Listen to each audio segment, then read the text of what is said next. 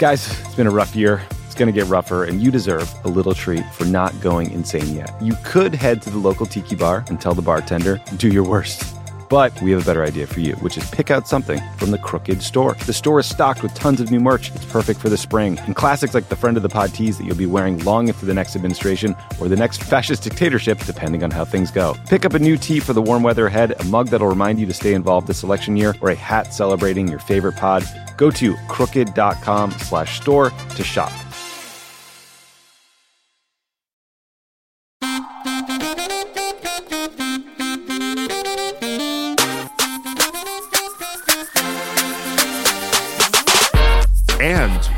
Back with an all new episode of Keep It.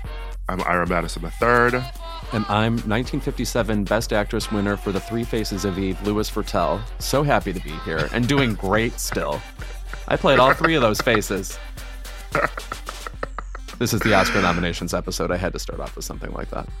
Of course, everyone is always looking forward to this episode. Although it feels very, like I said, it feels very weird. We talked about nothing but awards for three episodes straight. I know. I, I mean, like I'm on a major high. Oscars. It feels like I keep like I keep taking Molly every single week. Um, but I'm coming back down to earth now, especially because our guest is so esteemed, also a great friend of the podcast, friend of mine, uh, and appropriate for this episode because she is an Oscar winner, a Tony winner.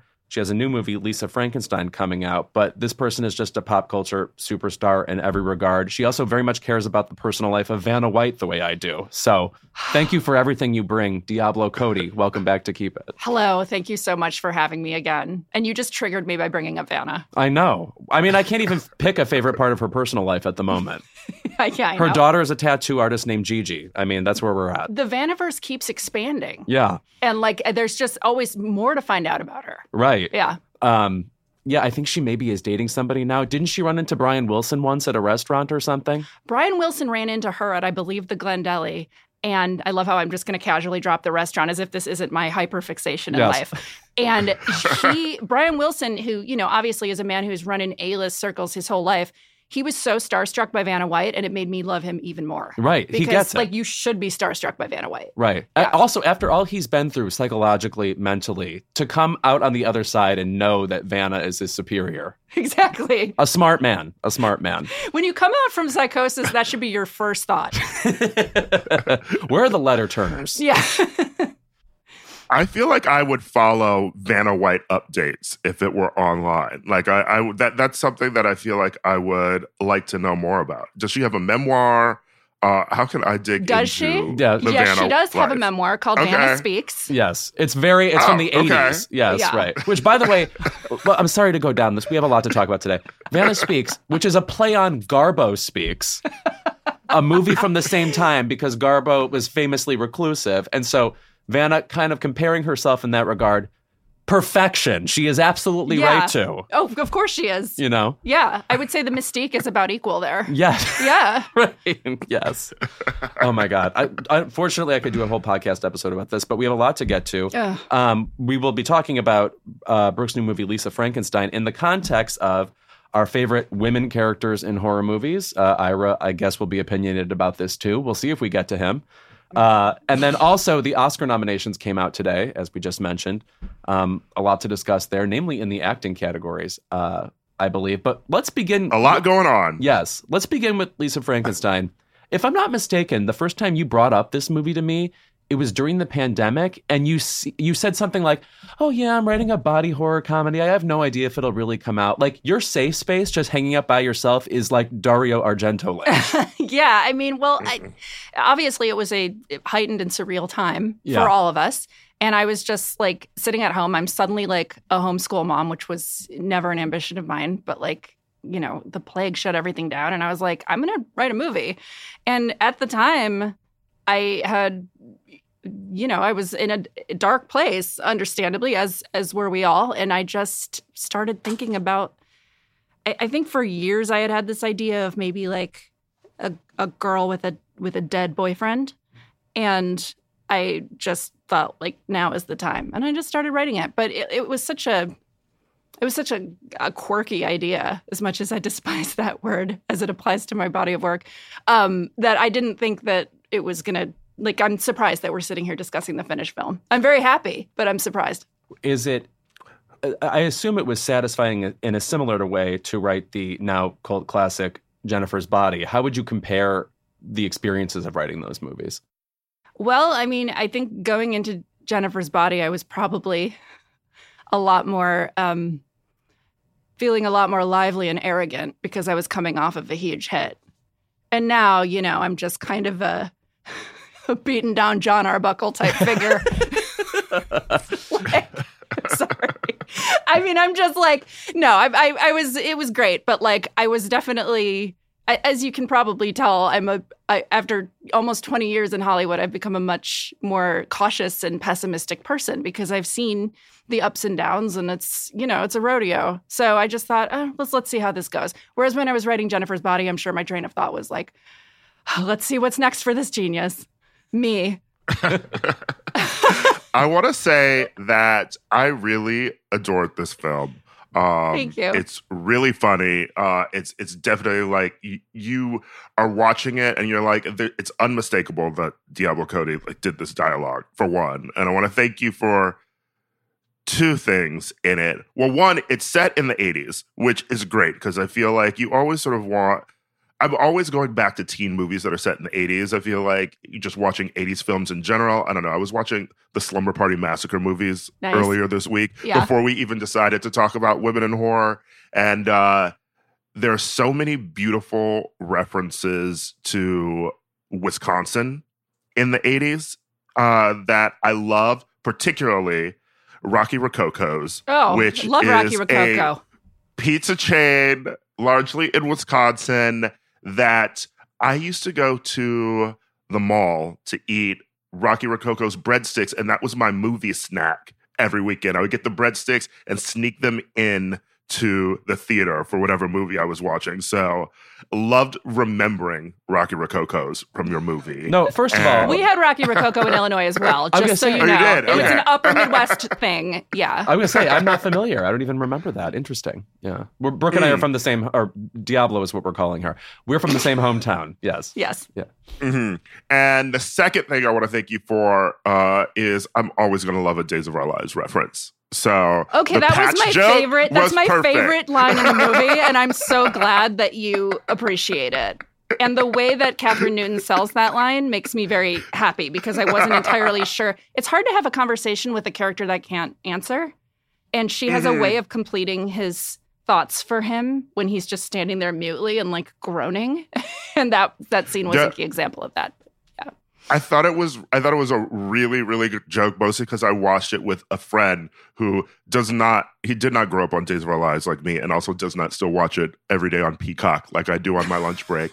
um, and so for me when she's making the joke I know the character. Patch is still on the show, by the way. Uh, he came back from the dead. Uh, so I can see where the joke is going, but the way she delivers it is so funny where he laughed because he didn't know who Patch was, and I laughed because of her delivery. And I thought it was my favorite joke. In the movie I, too. that So. honestly, that makes my day. I'm glad that you enjoyed that because I felt like, you know, uh, maybe this will only be humorous to fans of Days of Our Lives, but you're telling me that it could work both ways. I'm glad Yeah, to know does. that. Is so are, is are soap operas a critical part of your upbringing? Did you watch them at all?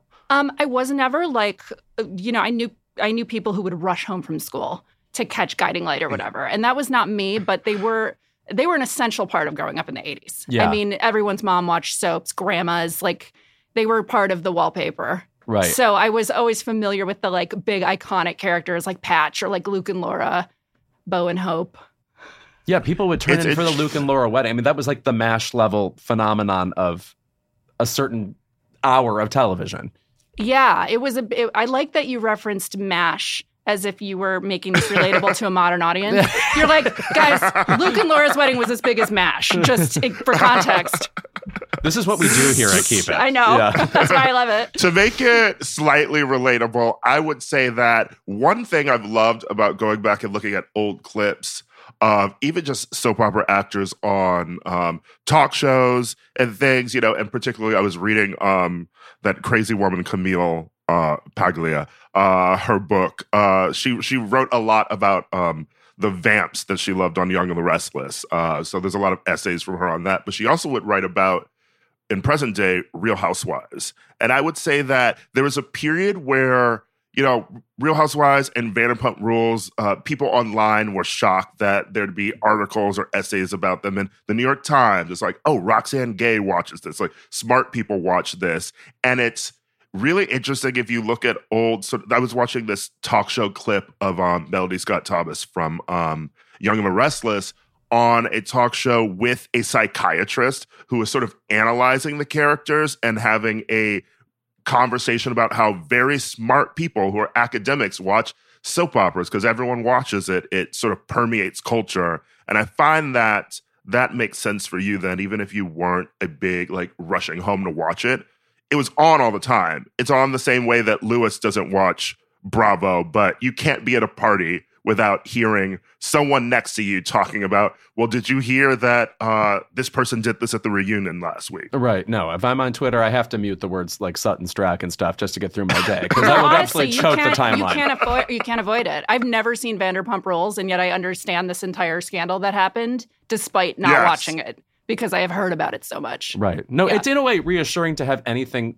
uh, It's not quite monocultural. Like I don't know that it's like totally extending outside the realm of like women and gay men, but like it's nice to have a couple of those things around where it's like, oh, I'm I'm bothered by a version of television entertainment that I don't even have a particular interest in because I don't want us to be too, you know, fractaled. Ultimately, I'd like some things to bring us back to the fore. Like Johnny Carson used to be the the great Yes. equalizer. I'm sorry to bring it to Johnny, Please. but like you know, you'd go into work in the morning and everybody had watched the same celebrity guest the night before, and I think sometimes we miss that having that connective tissue. No, that you would go to work and you would have to say, you know, to your boss, like, let's talk about animal expert Joan Embery for a little while. Fuck yes. I'm sorry. let's go. Uh, I mean, monoculture was so much that in high school, I remember coming to lunch and everyone talking about the rerun of Seinfeld that was on the previous night. Yeah, or The right. Simpsons. It's like we all watched that episode. Yeah, no, it wasn't So- just that you were aware of old television. Everybody watched the same old television. Yeah, exactly. Anyway, we should get on with this episode, much as I am enjoying this conversation about things that belong specifically in 1987. Yes. And Diablo isn't our only lovely guest this week. Louis and I interview Common, who has a new book out. It's a book about mind, body, soul, health, etc. I know it sounds like we're sipping into a like a new age thing, but Common is actually a really, really fun interview. And Louis brings up a very funny story about seeing Common in the wild. So make sure you listen to that Yes, this enjoy- episode as well. It's pretty wild that on the Oscars episode, we have two Oscar winners here. Some would say it's too many. Um, while you're here, would you like to argue why you should be on the show and not Common? I don't know. I mean, Common's really cool. I have to say. Yeah. I mean, bump me. wow, begging to be bumped. Yeah. Rare strategy on a podcast. Yeah. All right, we will be right back with more Keep It.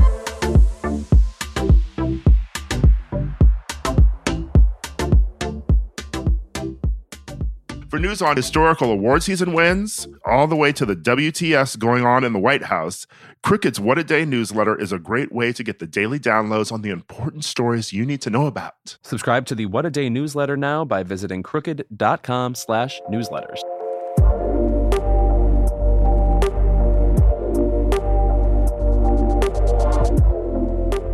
Keep It continues our coverage of award season, and we have finally reached the big one. I sound like Fred Sanford Yeah. uh, talking about the big one. More current references for our current listeners. uh, Gen Z is just watching the show on YouTube and going, huh? Right. Uh, anyway, the Oscar nominations were just dropped, and as we predicted, Air has been nominated in every category. you know what? Viola was really good in that movie. I don't mean to She was. I don't mean to dismiss it entirely. No, she was. Yeah. But uh, However, yeah. she was better in Hunger Games. That is a cuckoo performance. Uh, Right. I keep forgetting like someone like Viola Davis ends up in the Hunger Games. Anyway, that's a conversation for another day. Um, Oscar nominations, I would say generally speaking, were like 90% down the line what we expected. And then a couple of strays occurred, one of which I predicted, which is that Annette Bening got a Best Actress nomination for Nyad. My theory on this front is first of all, I actually love Nyad and defend it religiously. I think she brings butch gym teacher energy that we rarely see in the Oscars conversation, but everybody has had that gym teacher. Right. So I think people mm-hmm. voted for that. But also, Jodie Foster was nominated for Nyad, her first nomination since 1994 for Nell. I'm going to say this is a better nomination. And then now she holds the record for the longest gap between acting nominations in the same category since the last time she was nominated for supporting actress was 1976 in Taxi Driver. Wow. Yeah. Wow. 47 years.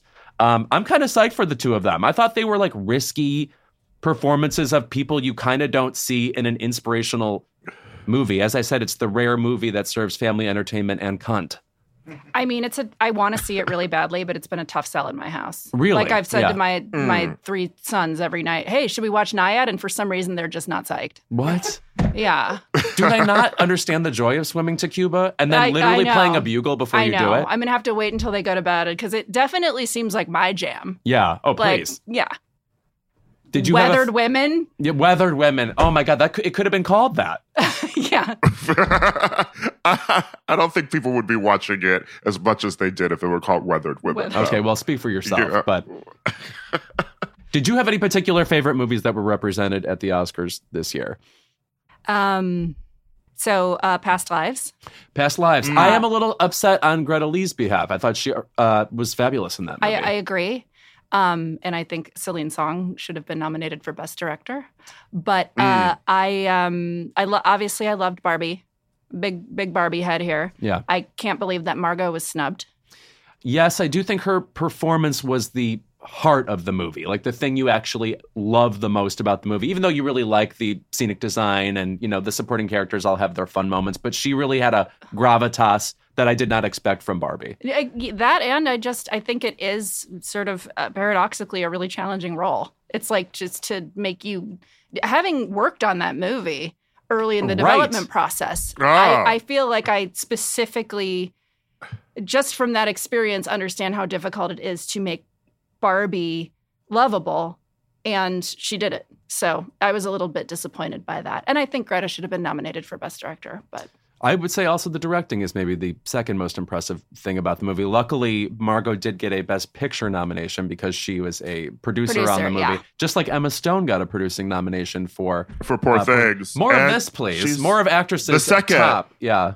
She's the second woman um, I saw online to be nominated in Best Actress and um, Best uh, Picture as a producer for a film. So, Would that be after uh, Frances McDormand, maybe? yeah, probably. Okay. um, inc- inclusion writer, as it were. uh, Diablo, uh, I had forgotten that you were sort of involved in, you know, the process of, you know, It was a long time bit ago. Earlier, a long time ago. I, is there any, having seen the movie and being a Barbie head, is there anything that's sort of like in the Barbie lore that you would have maybe been excited to throw into the movie that didn't make it in? You know, this is such a good question, and I feel like what what the thing that I loved about the movie is it, it completely. I mean, she got everything in there. Like it was so the Mhm. Barbie verse was so expansive. Like I remember specifically being like, I want there to be mermaid Barbies, and indeed there were, and it was like freaking Dua Lipa. like it was better than I ever could have dreamed. So like honestly, I wish I had like a great answer for this. Like.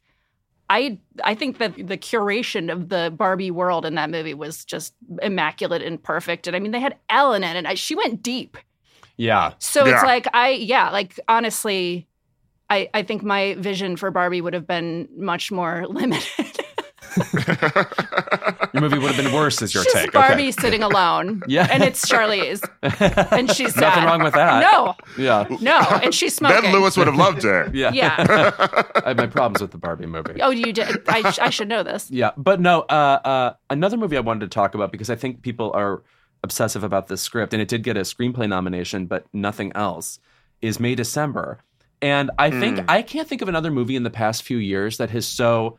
I don't want to say divided people, but there's like such a passionate camp. I'll call them very online people who love this movie and basically find endless intricacies to dig into about it. And then it seemed to just entirely fall on deaf ears to everybody else. And I was wondering if you had a take on what people got out of May December and what they didn't. Well, if if you're asking why, you know, May December had a not that many nominations. I mean, I think it's because it's a film that insults the industry in a very clever way.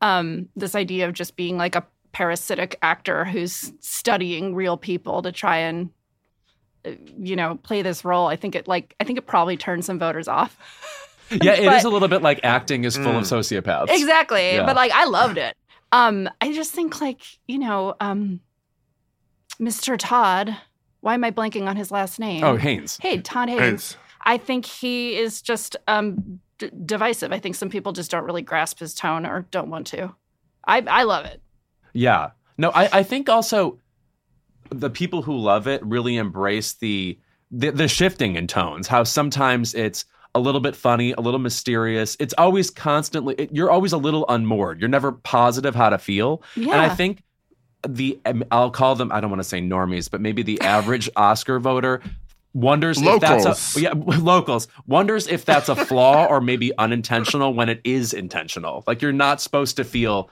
entirely secure with where you are exactly. in the movie. You know, Yeah, like the like I feel like the the tonal inconsistency is a is a choice. right? But So- like Charles Melton not getting in, Oh, so upsetting. That that's upsetting. He was incredible. and also just a, Yeah. a, perf- a supporting performance I can't compare to any other performance. Like the jitteriness, the the, the combination of like uh, uh, being naive, but also like having this huge heart, but also like having a little bit of wisdom. He just brought a lot to it that I thought was really special, and it's really strange that that wasn't recognized. Yeah. But then, you know, sort of the ending with him and then those two women is also not just the insulting of Hollywood. I feel like it's probably a bit too ambiguous for um, the voting body when you sort of have a film with darker themes, as it were. You know, you sort of have to take people by the hand and lead them there. And it's interesting that Todd Haynes, I do find him sort of divisive among voters and um, sort of industry people, if only because I feel like the films of his that people really love are where he is sort of playing within Hollywood. You think of Far From Heaven, you know, he is basically giving you cert, you know, you give Carol, which is sort of this throwback vibe. I feel like they like him when he's playing dress up a bit more and not when he's sort of Yeah. peeling things away. And I think uh, additionally, I, I, I want to say binge TV has sort of cemented in people's mind the idea that something dramatic has to always happen. I feel like there's a big Mhm. contingent of people who watch a movie like May December and say nothing happened other than she ends up sleeping with uh, uh, Natalie Portman ends up sleeping with Charles Melton because that's how like episodic TV is sort of structured. You're waiting for big events to occur when that's not really what the movie is about. In fact, it's about how she goes to like study these people's lives and specifically gets nothing germane out of it and then goes back to make a movie that is not benefited by what she did. You know, it's about the absence of things occurring, really. Yeah. You know, That's a kind of a thorn in my side as a writer because I like movies that are mood pieces yeah. and are Mhm. about, you know, conversations and characters and it's it is tough to compete with you know some of the really uh the pacing and the plot twists of the the bingeable TV that everybody watches now. Right. You know, it's just not really what I do. Yeah. And it's also just like, I, I guess plot happenings, we've seen them all before. Like, I don't know that I need to see the same types again and again. You know what I mean? That's not really what's thrilling to me about a movie. And me neither, but I also know that I'm not like the typical audience member based on what gets asses in seats these days. So Wow, broken response. I'm seeing you at your absolute lowest. I didn't mean it like I guess that sounded like a real douchebag. No, it I did didn't mean it that way. I just like the the stuff I get really excited to see is rarely like a smash hit. Yeah.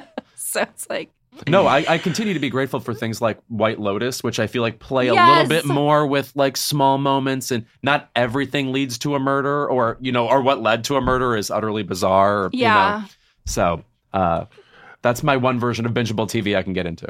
I feel like there's there's still this conversation to be had about um, streaming in films and sort of like a window when something is in theaters versus when it is in uh, at home for people to watch because I feel like largely May December also suffered from a really good it had a really good word of mouth when it was in theaters people were going to see it people were buzzing about it people were saying that they liked it and then when it went home it really got hit by the whole is this just like the Mary Kay Letourneau conversation? And then people trying to figure out what is this, etc. That conversation happened over one weekend. It was really big. And then it died down. And there wasn't really a lot of conversation around the movie after that. And I feel like we're still in this place of figuring out how to keep people talking about something throughout the year. I mean, we've even noticed that most streaming networks, right? Speaking of TV, have gone back to the releasing each week model mm-hmm. instead yeah. of dropping it all at once. And it's how do we figure out how that works with movies, especially a movie that you need people to keep talking about all the way through award season? Or I feel like even just the whole sense of what award season is to me is these films are nominated or the people are getting buzz and it's like ooh how do i get to the theater to see this you know how do i like talk about it with people and when it's on tv at home already you'll just sort of put it on and especially you saying todd haynes does more vibe movies uh, especially like safe you know a movie where nothing really really happens but there's so much happening. Um, that's made December sort of an easy film for people to watch, but also be on their phone and not missing plot twists or paying attention to plot twists. It's as if you're saying movies themselves are not eventized anymore. So the plot of the movies have to have events in them. You know what I mean? Like yeah. draw me to the TV, make me pay attention, you know. Well, mm-hmm. I've noticed that, you know, with the whole Saltburn phenomenon, it interests me because people are still talking about that movie. That dialogue has been going on for weeks on social media. Mm-hmm. And it's like I, and May December, as you said, it felt like that was just kind of a moment where people were discussing it, and I'm like, I guess maybe just the you need the come in the bathtub factor, as we say in the, the parlance. yeah, but there were also none for Glen Coco and Saltburn either. So did yeah. it work? That right, interesting situation. Maybe people just got worn out by that conversation or something. But that's it. Honestly, I, yeah. I'd rather have a Saltburn level I'd rather have my film be a like that girl, like Saltburn, mm-hmm. than get the nom. Yes, personally, of course. And also, I'm sure it was like on the cusp in a number of categories. That felt like something yeah. that was sixth in a number of things too. So I'm I'm sure in another universe it would have happened for it. Ira, did you have other favorite nominations uh, this go around? Well, I mean, you know that I loved Poor Things as my favorite film of the year. Um, I'm like I'm a Yorgos head, mm-hmm. so anything he does, I'm always going to be attracted to. Emma Stone in that movie, it must be said, it reminds me a little bit of, to bring up old Oscars, have you ever seen the movie Born Yesterday, where Judy Holliday plays, it's like a Bildungsroman, where she is this seemingly dim witted ditz who kind of comes into her own and realizes her husband is this bore and she just has marvelous comic timing. Uh, to compare it to another Oscar-winning performance, if you remember Mira Sorvino in Mighty Aphrodite, she picks this Frank Ozzy Miss Piggy voice, but in that tone, she does a lot of work. So you're it's it's a it's a subversive performance as well as a really engaging one. Emma Stone, I think, is in kind of uh, conversation with those two performances.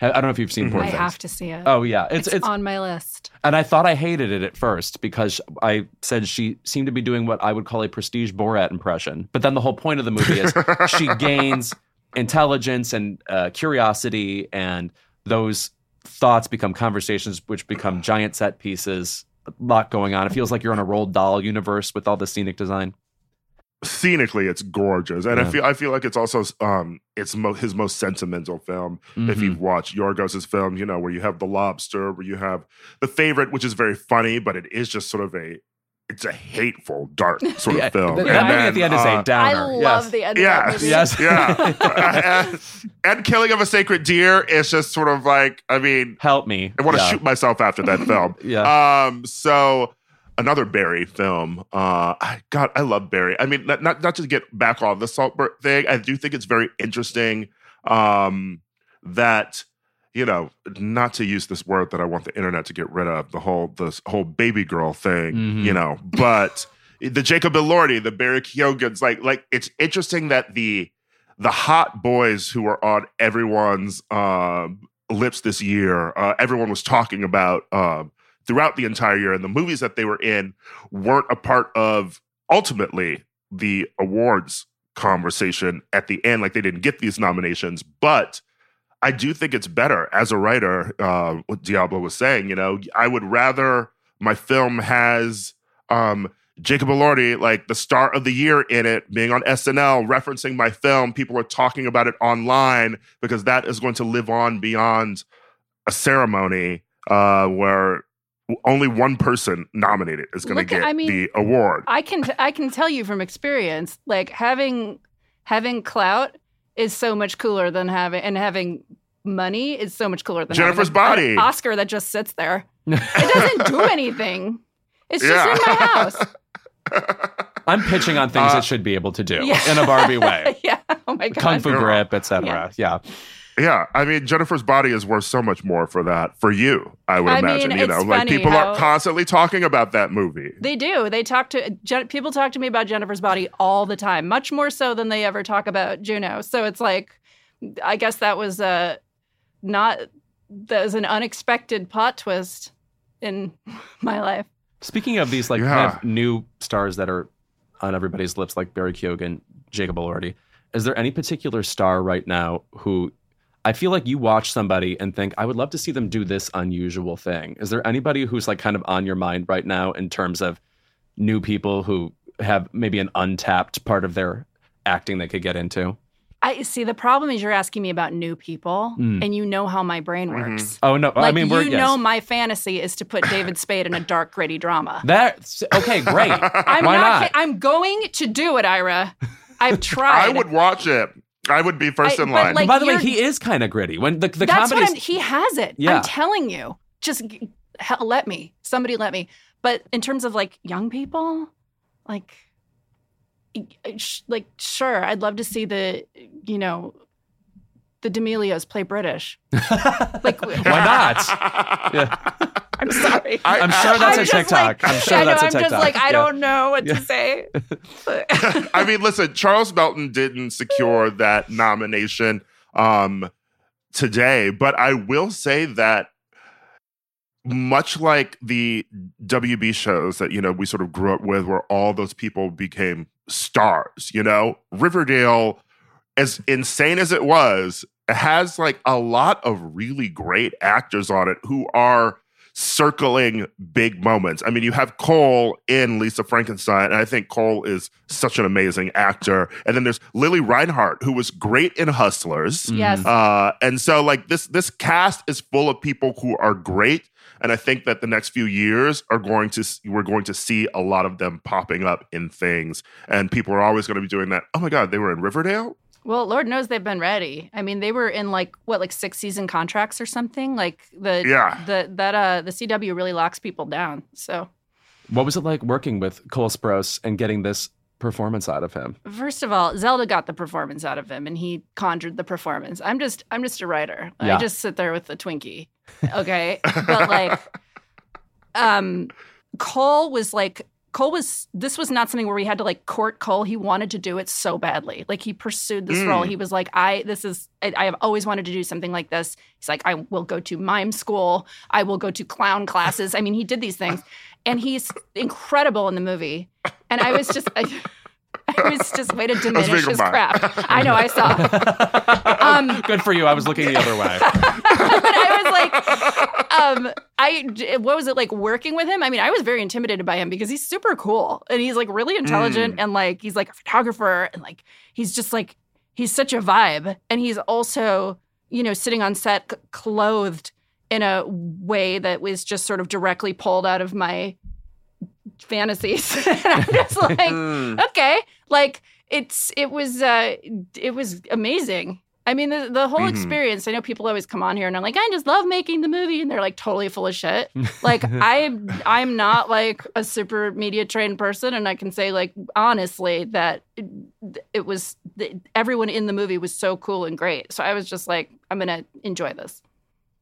Yeah, having met Cole before, I, he has that. I bring up like it's interesting. He was on Riverdale, you know, with like Luke Perry was on that because I just feel like there are just you see those certain younger actors who just sort of have this quality, and it's like you it throws you back to when you were in high school, and you're like, I'm going to become a writer because that's what I'm good at, and then you just see this like magnetic person who is like like you said, photographer, and when he's smoking, it looks cool, and like you know the haircut, and like it's just like this is this is a star, you know. Yes. He's um Christian Slater in Heathers, you know, at all times.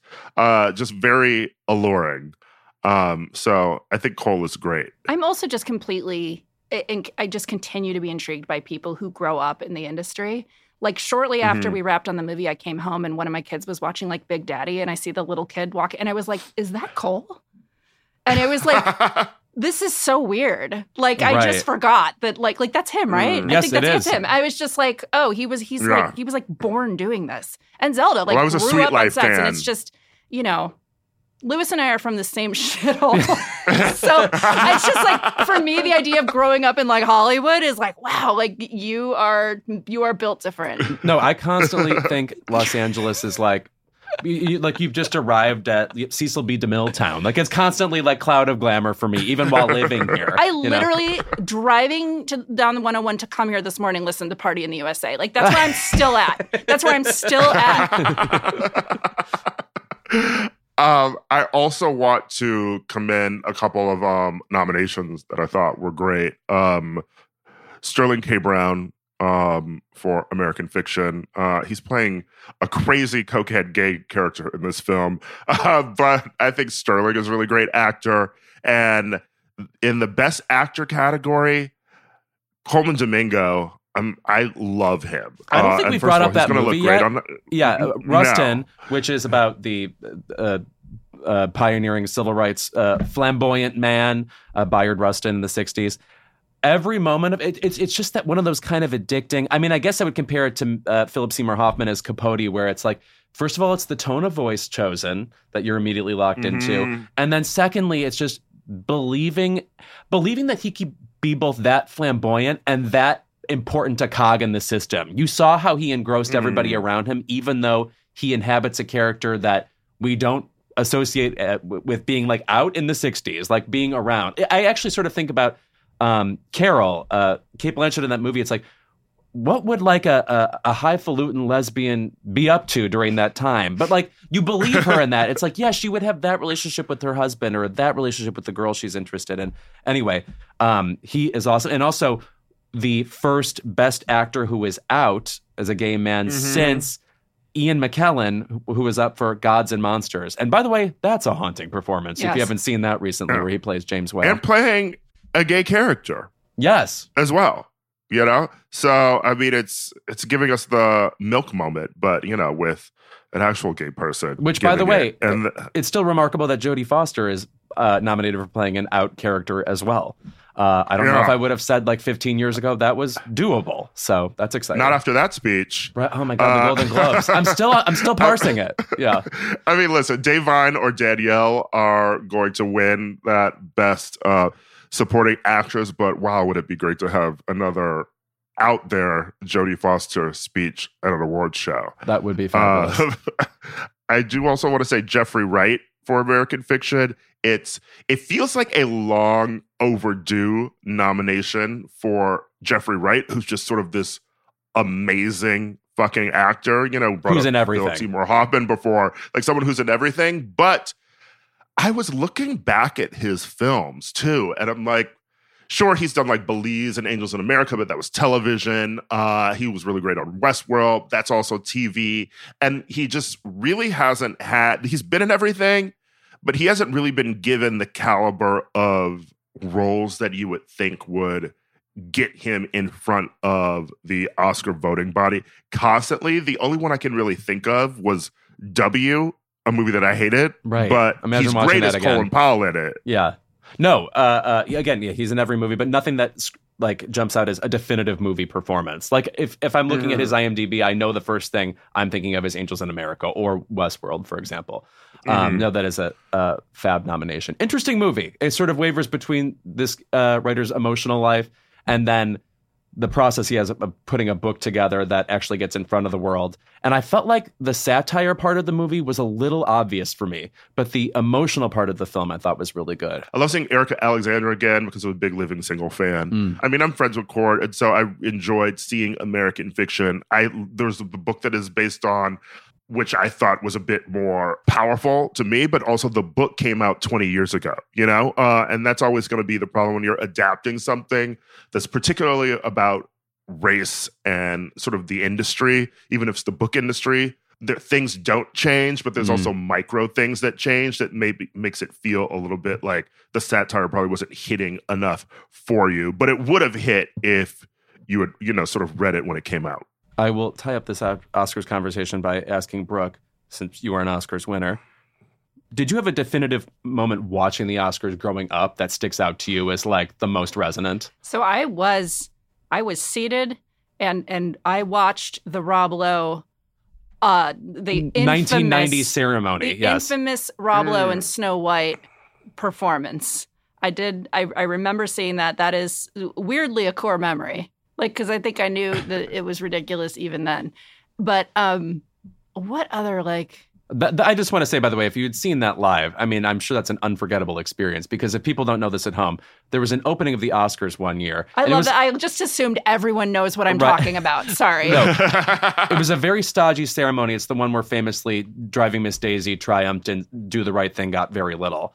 But anyway, nonsensically, this oh ceremony begins with Snow White and Rob Lowe sort of dancing together, and a, a, a bunch of other things occur. But it feels very pulling ideas out of thin air. The entire audience is perplexed and not reacting at all. It's like the it's like the biggest, the deadest air in the history Yeah. of television. It's really hard to watch. Yeah. It's a hard watch, and I watch it probably once a year.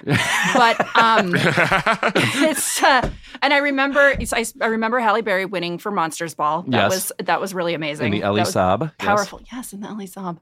And um, remember Nicole Kidman's chartreuse column gown that she wore that one year. She was Yes. with Tom at the time. That was an iconic dress. I'm just talking about dresses, but like, yeah. I mean, I I watched the Oscars every year. I was like really into it. Oh yeah. Yeah. And, and my follow up question is I don't think I know this about you. After you won your Oscar, what did you do that night? Did you like go out to parties or did you do the Hilary Swank Astroburger route or what did you do? No, I, I really, so my family had come into town for it. So um, they weren't at the ceremony, but my like immediate objective after I won was I wanted to get to my parents immediately. I just wanted to see my family.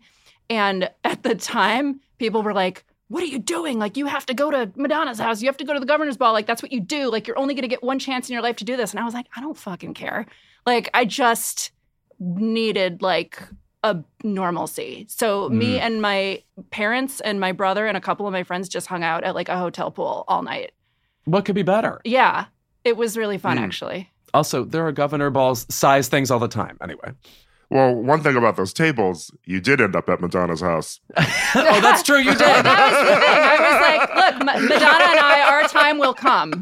Okay? Like I I I insist on a one-on-one all summer long encounter with Madonna as opposed to just a party. if people don't know what Mm. we're referring to, Brook at a time was uh, co-writing Madonna's now canceled biopic I, I her. think it is. Yeah, I think- I, don't I know where spec- it is in the process, and I, I wish the project all the great vibes in the world. And I'm personally very much want to see a Madonna movie. No, but I just don't know where it's at. let's be clear you are an a1 madonna fan like Oh, yeah. in all the years i've known you i mean i don't i i don't know that i've ever met someone whose knowledge is as comprehensive as mine like yeah. you are clearly no. I, I I I love Madonna. do you so have one core memory from the experience of working with her that you would like to share I mean, uh,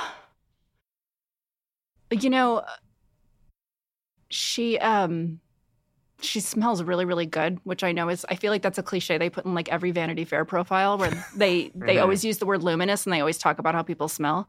Um, but Madonna smells amazing, and I think um, just realizing that her work ethic is not a myth. It's not this thing that's been created around her. Like I kept waiting for her to like humanize herself, and it was like, no, you're like she's she's actually that driven. She's actually like I realized like I really am a loser. Like there are people in life who are you know almost like extraterrestrial in how special they are and like she is one of them. no like the naiad born champion people Yeah, You and I was like, "Oh, I'm like bacteria." like it was like and I mean this in like it was an honor. It was an honor to realize how how that I'm scum, right? Well, it's- i'm glad to hear that that it wasn't the opposite I know? was just like, "Wow, like it, I was right to worship you all these years." yeah No, I mean she she's she's like, she, she's she clearly she's has an mother, as they say. Like she Right. really is. and and and I assume that's even terrifying in a certain way. Like, how are people capable of working this hard? I know. Like it was like, what do you do in your free time? What free, what is free time? You know, like that kind Right. of. Then I'm just like, oh my god. No, Barbra Streisand just did an interview with uh, Stephen Colbert talking about, of course, her giant memoir, and she goes, "I'd like to have more fun now. I haven't had much fun in my life. Yeah. Think about that. I know. What? Whereas I feel like I've had a really like, shall we say, fun focused life, Yeah, and you know. Maybe that hasn't been. Maybe I don't know if the outcome has been ideal, but you're here now. I, and oh th- so yeah, what am I saying? Yeah, here it on all Keep It. led me to here, to this, to this chair today. So no regrets. uh, all right, we will be right back with our interview with Common, an Oscar winner. Uh, of course, Louis brings up the Oscars when we talk to Common, so we will be right back.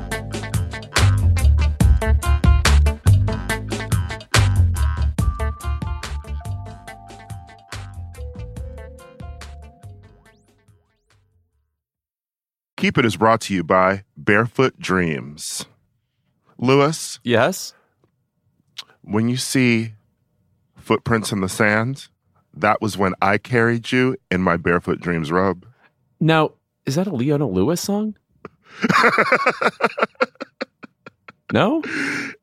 Uh, if you want to bring coziness into your life, you turn to Barefoot Dreams, especially now as the brand is celebrating their 30th anniversary. With those 30 years of coziness, Barefoot Dreams celebrates being the originators of everyone's favorite luxe home blanket. And while many have attempted to duplicate their blankets, robes, and more, Barefoot Dreams' fabrication and quality cannot be replicated, so don't believe the dupes. Girl, this blanket is it. I effing love this blanket. I'm thinking about it right now, and I want to jump in my bed, which is sponsored by something that we'll do another ad for momentarily. Get ready. There's a reason why Barefoot Dreams has been on Oprah's favorite things list six times. Jesus, get a life, Oprah. My God.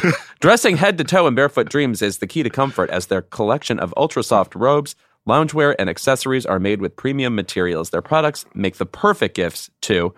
Uh, I throw this thing on. I wear it like a shawl. I look exactly like Ellen Burstyn. And I am the coziest a human being can be. Because, by the way, it's still that time in Los Angeles where it's like pretty mild outside and then your apartment is cold. I can't explain mm. it. I don't know things like basic science. For Keep It listeners, you can get 15% off your first purchase at barefootdreams.com with the code KEEPIT15. Don't miss out on Barefoot Dreams soft, soothing fabrics that will bring luxury to your life. Black Stories, Black Truths is a celebration of blackness from NPR and how I live my life every day. Oh, I'm glad to bear witness to it. Each of NPR's Black voices are as distinct, varied, and nuanced as the Black experience itself. In the Black Stories, Black Truths collection, you'll hear stories of joy, resilience, empowerment, and creating world shifting things out of a struggle. It sounds like you at Coachella. I'm already tuned in. Every episode is a living account about what it means to be black today, told from a unique black perspective. From Bobby Shmurda to The Wire, Michelle Obama to reparations, there's no limit to the range of black stories, black truths. Black perspectives haven't always been centered in the telling of America's story. Now they are the story. In NPR's Black Stories, Black Truths, you'll find a collection of some of NPR's best podcast episodes celebrating the Black experience. Hear a feed of episodes from across NPR's podcasts that center Black voices. It's NPR Noir. Turn on NPR today and hear a range of voices as varied, nuanced, and Black as the country we reflect. Stories should never be about us without us. Doesn't the black experience sound like a three disc Prince album we never got? Someone check the vault, please. Listen now to Black Stories, Black Truths from NPR wherever you get your podcasts. Guys, it's been a rough year. It's going to get rougher, and you deserve a little treat for not going insane yet. You could head to the local tiki bar and tell the bartender, do your worst. But we have a better idea for you, which is pick out something from the Crooked Store. The store is stocked with tons of new merch. It's perfect for the spring. And classics like the friend of the pod tees that you'll be wearing long into the next administration or the next fascist dictatorship, depending on how things go. Pick up a new tee for the warm weather ahead, a mug that'll remind you to stay involved this election year, or a hat celebrating your favorite pod. Go to crooked.com slash store to shop.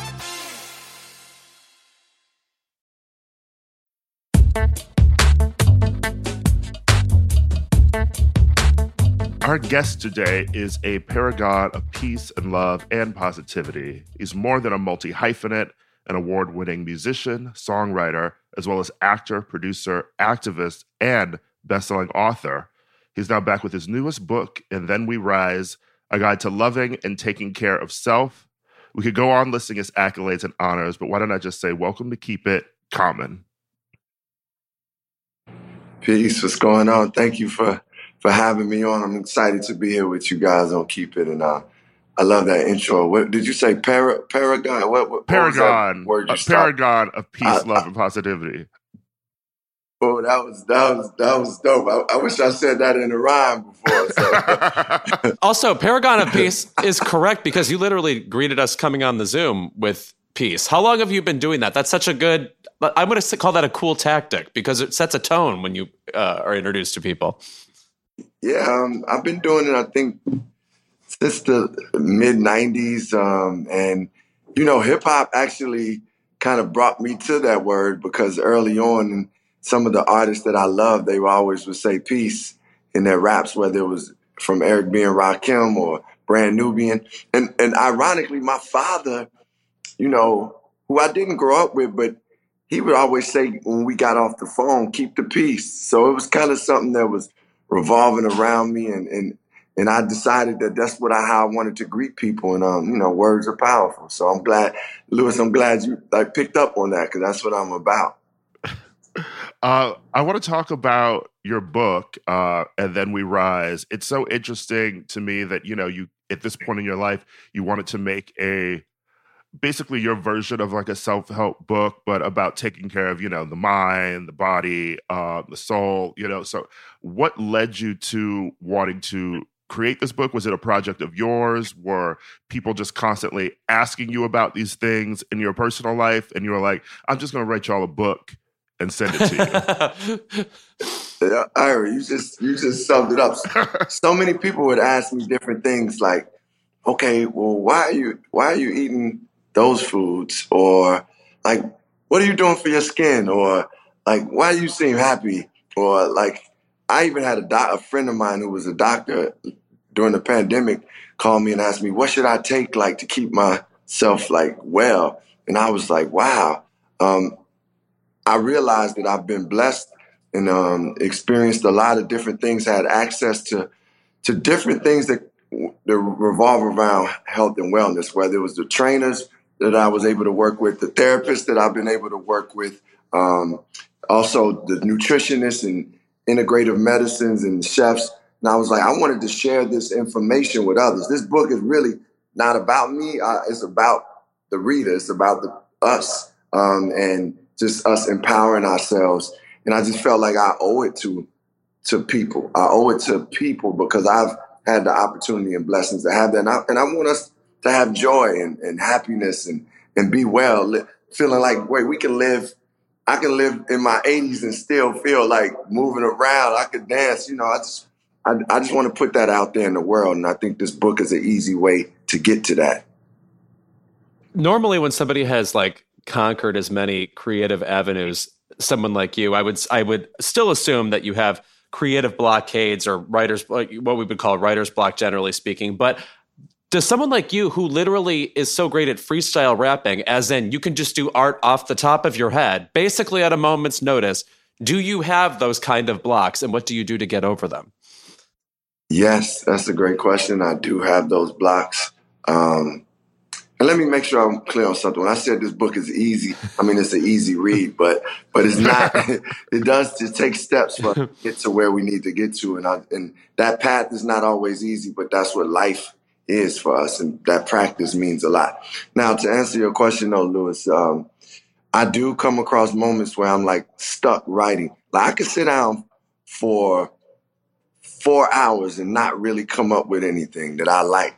You know, I can say some words, I can freestyle something, but come up with something that because in writing for me, it has to resonate with my soul. Like I got to feel like, oh, this is my soul, and I bounce my ideas off of people that I'm close to and I work with, and be like, what do you think of this? But it still has to come back to what I feel in my heart and soul, because that's what creativity to me is. It's a divine expression. So I do come across those things. What I do is I'll like I'll I'll work at it and, and work through it. But then if I don't feel it like really resonating, I'll step away. I might read something that's really like just up on a high level, something that's expressive, something that's like like great poetry. I've been reading Audre Lorde lately, and like I'm like it breaks me out of like what the box of writing should be because poetry is so free. So I'll read great poets. I might go watch basketball, do something to get me away from it. And when I come back, I'm usually inspired. So yeah. Well, I mean, speaking of great poets, there was a very funny to me passage in your book uh, where you talk about um, meeting with Maya Angelou and then getting her um, to record the intro for the Dreamer, the Believer. Uh, and then she heard the album, and then she was like, "Well, why are you saying nigga on this album? Can you take that off?" uh, so you tell me about meeting yes. Maya, and then like sort of like just the feeling it was of like her calling you back and finding out that like she wasn't happy like with how the album had turned out in that way. And was that something that you felt like because you were at that age and in that space, you were able to meet her where she wanted to be and reprint the album? Like, do you think like earlier in your career, like you might have even cared?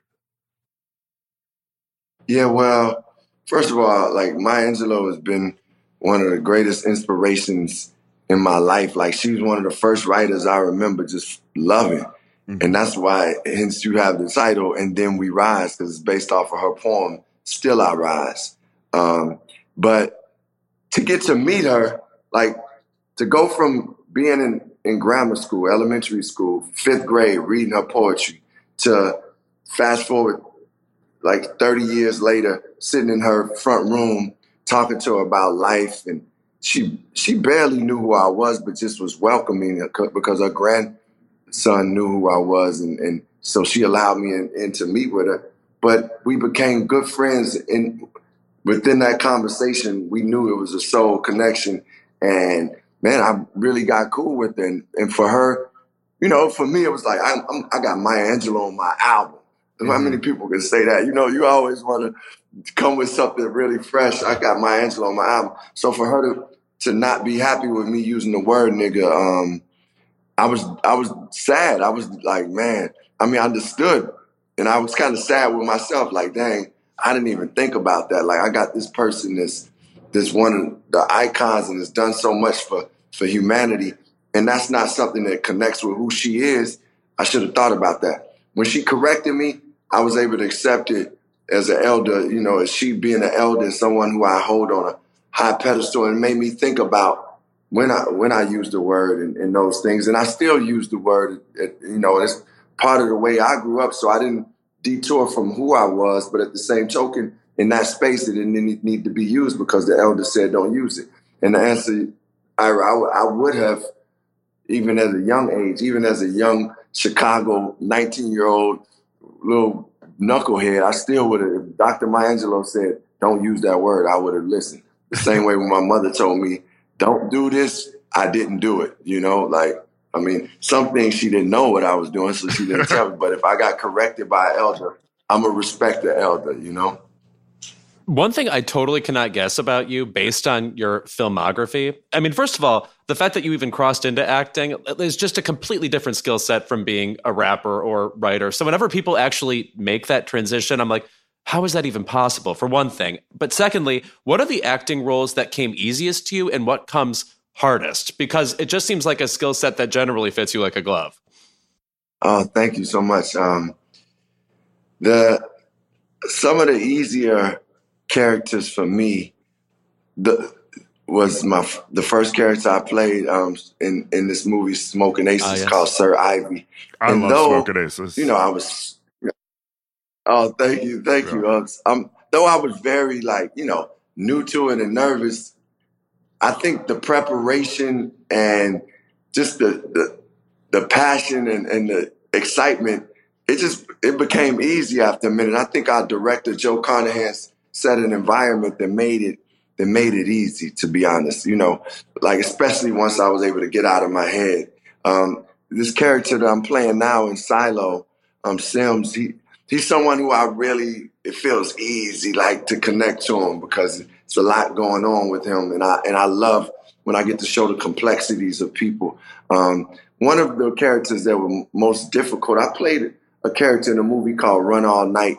He was like this psychotic, dark dude. You know, I shaved off all my hair and I just was trying to live in that character. And the person, the chef who I was working with at the time, said she used to come to the apartment and be like, I don't even want to talk to him because I was, you know, just like I was, I was living a little crazy just because it's such a, you got to go there to get to that character, and and that character was difficult for me. Um, and and and I got to say, you know, a, a, character I played on Hell on Wheels. Um, his name was Elam, and it was in the 1800s. It became it was difficult, but then I really connected with him. So sometimes you go from like, wow, this is really challenging, to being like, oh man, I'm living in it and it's alive. So I, I hope that all my characters will will eventually become alive, and you just see that person. Mm-hmm. I feel um I feel like you've done so many roles, but a lot of them, you know, are like you said, like a Smoking Aces or like a John Wick. Uh, but do you find that you get recognized the most from those kinds of roles, or do you still have people coming up to you talking about like just right? Because I feel like you haven't done that many rom coms, but I watch that movie often. I mean, I love a Queen Latifah rom com, that or like Last Holiday, and I'm always like, it's right. fun seeing you in that role. And so, is that something that you wish that you had been able to do more of after that film? Well, I first of all, I'm with you. I enjoy, uh, I love, I enjoy Latifah in rom coms, whether whether um it was whether it was Last Holiday or, or, what was the film she did with Steve Martin? Um, Bring Down the House. Bring down the uh, house, yes. Mm-hmm. Bring yeah. down the house. Like I actually love. I really like that movie. But that being said, um, like I get recognized from for John Wick, like hands down. That's probably the most I mm-hmm. get recognized. It's like I've mm-hmm. I've been in people's Ubers and the dude like, wait, I know you from somewhere. Wait, I know you. And he's looking in his rearview mirror, and then he's by the time the end of the ride, he's like, "Wait, you and John Wick? You and John Wick? You that dude from John Wick?"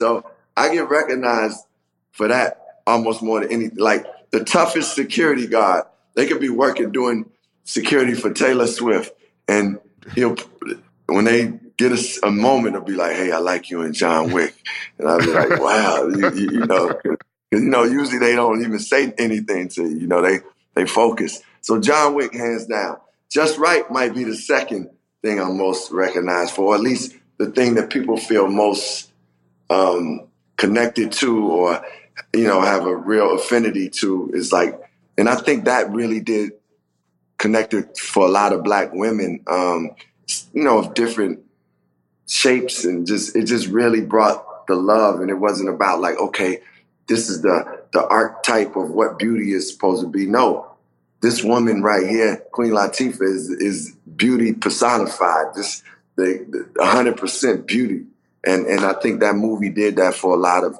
women who are, you know, may not be what America labels as typical beauty. Um, uh, obviously, in, in, this book, it's established that you basically your values are in the right place, and you have a system in place to um, make your life basically as good as satisfying as you want it to be. That said, you have also won a ton of awards and are in fact three fourths of the way to an EGOT.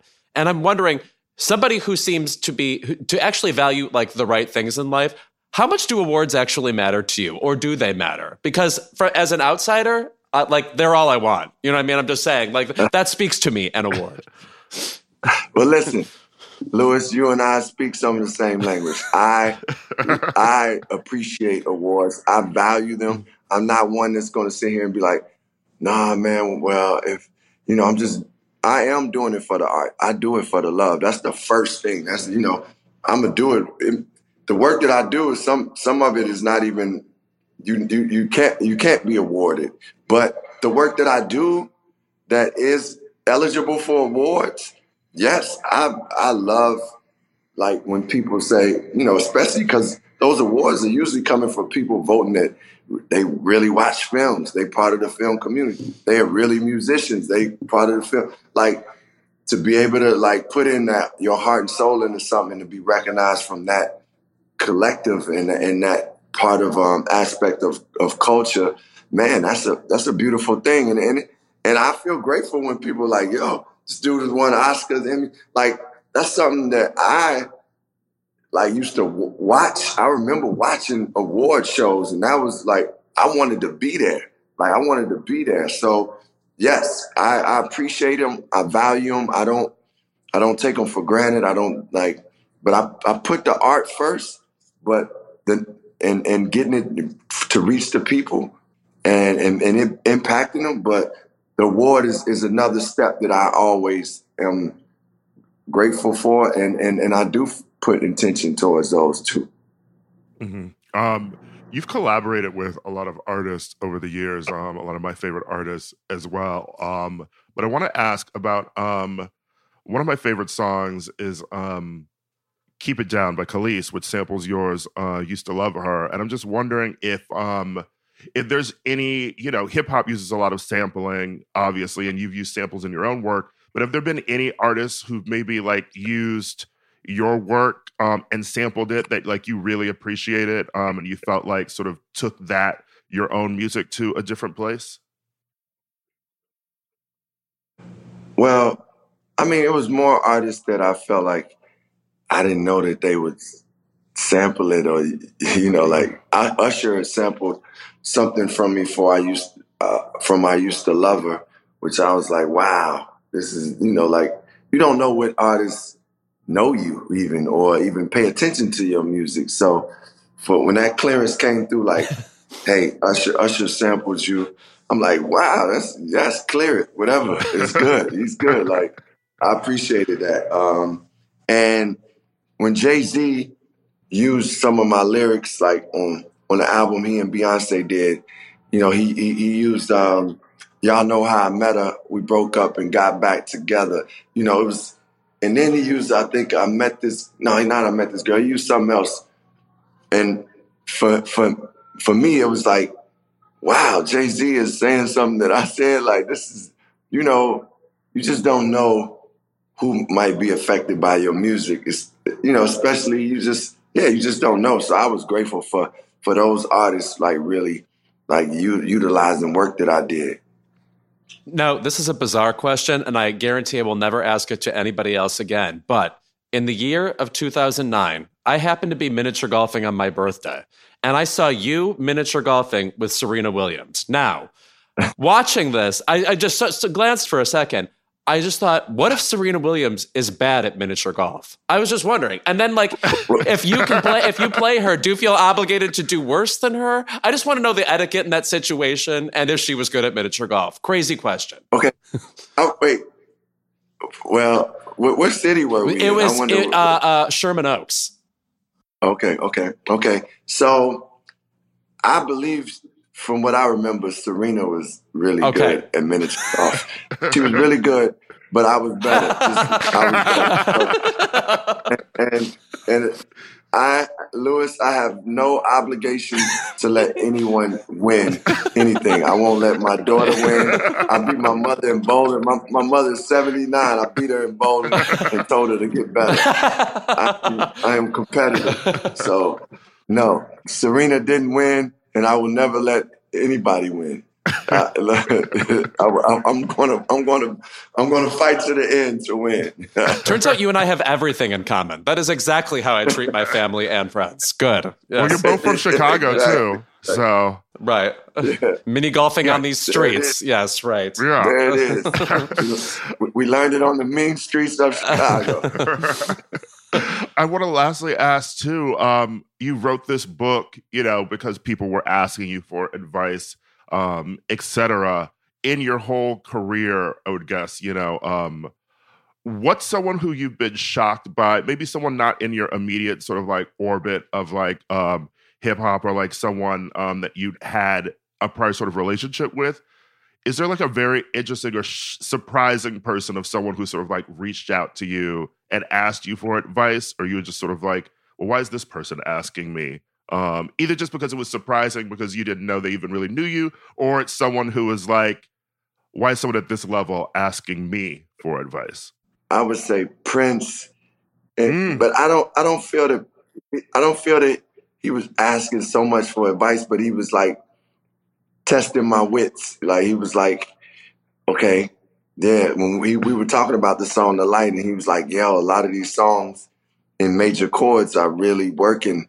And I was sitting there like, wow, my music theory is not on a level of Prince. So I didn't even know the light was in a major chord, but I'm trying to go with him because I'm like, I don't want him to know that that that, that I don't have. I, well, he obviously know I don't have what he has, but I want him to think of me as like, okay, this dude is he got something. And we we we continued the conversation. He eventually um, invited me to to perform in his birthday um, with I performed with the Time, the group Mm. The Time, and, and Erykah Badu. And this is Alicia Keys was actually there. She wasn't even out yet. She was just there, and I was like, "Who is this girl with the braids?" But it was Alicia Keys. Um, and he eventually would talk to me about different things that you know when somebody is they're they're talking to you and you're not giving them advice, but they're seeing getting your taste level and kind of getting a, a, a little gauge on like, okay, what is fresh in this way or what is fresh in that way? Like really, they value your opinion is what I'm saying. So that was really, for me, like shocking and, and inspiring. And, and I was geeked that Prince would even sit down and have a conversation with me. So that's someone who I feel did that. Two hmm. quick things before we let you go. One, I think Prince is probably the most intimidating celebrity who ever lived. So that's a pretty amazing story. One. Two, could people just appreciate the music of the time a little bit more? Why do I not hear 777 9311 at every birthday party I go to? Yo, let me tell you that mm-hmm. that music, like that song in particular. See, I was you guys probably weren't even born when it came out, but I was like in elementary school, and that was our joint. Like we all was seven seven seven ninety three eleven. But I mean, they got the time has like gigolos get lonely too. They got ice cream castles. They were very very funky, soulful, like talented cats. So I agree with you. And they created a whole thing like Morris Day and Jerome. So like them and Prince were like all from the same same type of elk at the, at the end of the day, you know, musicians, great musicians. Yeah. I mean, I feel like I discovered the time, well, through that song, obviously, and my um, mom and grandmother playing the music. But when I learned that Jimmy Jam and Terry Lewis were in the time before they went on and started producing, because we're Janet fans here. So uh, that was when I did a whole Oh. deep dive. Yeah. I love Janet, man. Janet is like special, boy. She she deserved more and more recognition. I mean, she's like still lighting it up, still amazing. And when that Pleasure Principle came out, I was all in. Like, I mean, I already liked her from her first project, even some of the music, but and of course I loved her from seeing her in different strokes and stuff like that. But mm-hmm. but to hear Pleasure Principle in that album and she got classics, man, classics. Yeah. I've just always been a fan of yours. So thank you for being here. Thank you guys for having me. It's been fun to talk to you all, and uh, I appreciate the love. Defeat somebody else at miniature golf and tell us about it again. So I think this is an I ongoing will. saga that we should keep updating. Yeah. Maybe I'll be one of you guys. yes. Okay. right? Oh, we'll see about that. We will see about that. Yeah. All right. Okay.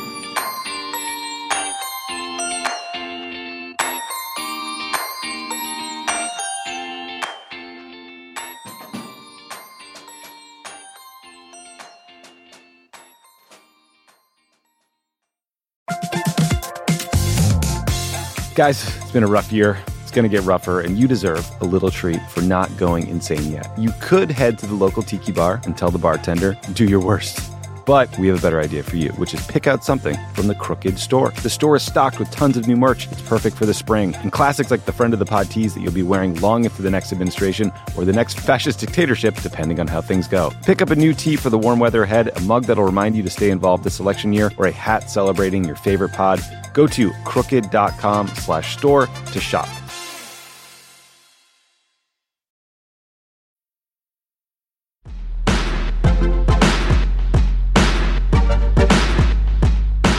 Since we are celebrating Lisa Frankenstein today, we thought we would continue to honor Mary Shelley, inventor of sci fi and patron saint of horror fiction, Sure. and discuss our entries for most iconic women and scream queens in horror. Um, see what I did there? I read books. Um, also, I am going to admit that I am an idiot and say that I just now got Lisa Frankenstein, Lisa Frank. That's correct.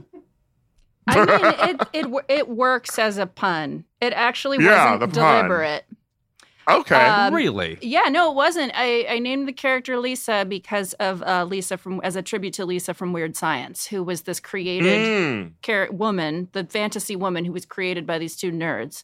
And I had always Yeah. kind of, I had always been kind of interested in that sort of Pygmalion genre of movies, and thought, why don't we do this with a guy? Pygmalion So- genre movies, which by the way also Pygmalion, refers to sorry. um, Poor Things and Born Yesterday. I'm glad you put a label on that. That's Yeah. lovely. Yeah. So that- Disturbing movie, by the way. I re I like hadn't seen it since I was a kid. I feel like I watched it last year at a certain point, and I was like, oh, hmm.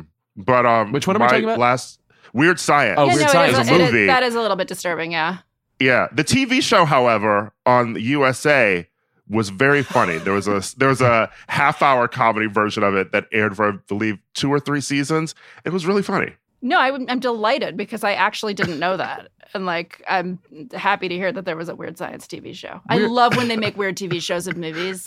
Oh, yeah, like there was the, the Working Girl TV show. Yes. Yeah, right. Mhm. Remember when they tried to do, um, they tried to do Look Who's Talking as like a TGIF sitcom with Tony Danza doing the baby's voice? It's also so predictable in a way too. You can't believe it actually actually go through with it. Like, okay, popular movie, and who's not exactly Bruce Willis? Tony Danza. Yeah. Yeah. Well, no, I don't. I felt like that was shade. Oh and no, I, I, don't- enjoy him. Okay, just making sure. Anybody who's in the Marilu Hennerverse is a friend of mine. Yeah.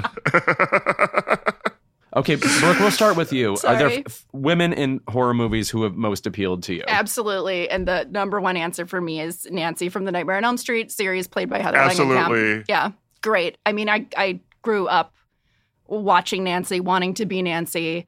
Um, just they did so much with the character over the course of the series. I mean, yeah, Nancy Head. Um, I, I I still think top three scariest scenes of all time is the dream sequence where she's going up the stairs, and then this is Oh, just a dream. It isn't real. This is just a dream. It isn't real. I mean, the the paralyzing quality of it. Like I I don't know what a sleep demon is, but that feeling of like something being on your chest that you can't. It's that kind of bracing terror. Yeah. which I can't. Which I would mm-hmm. even say like.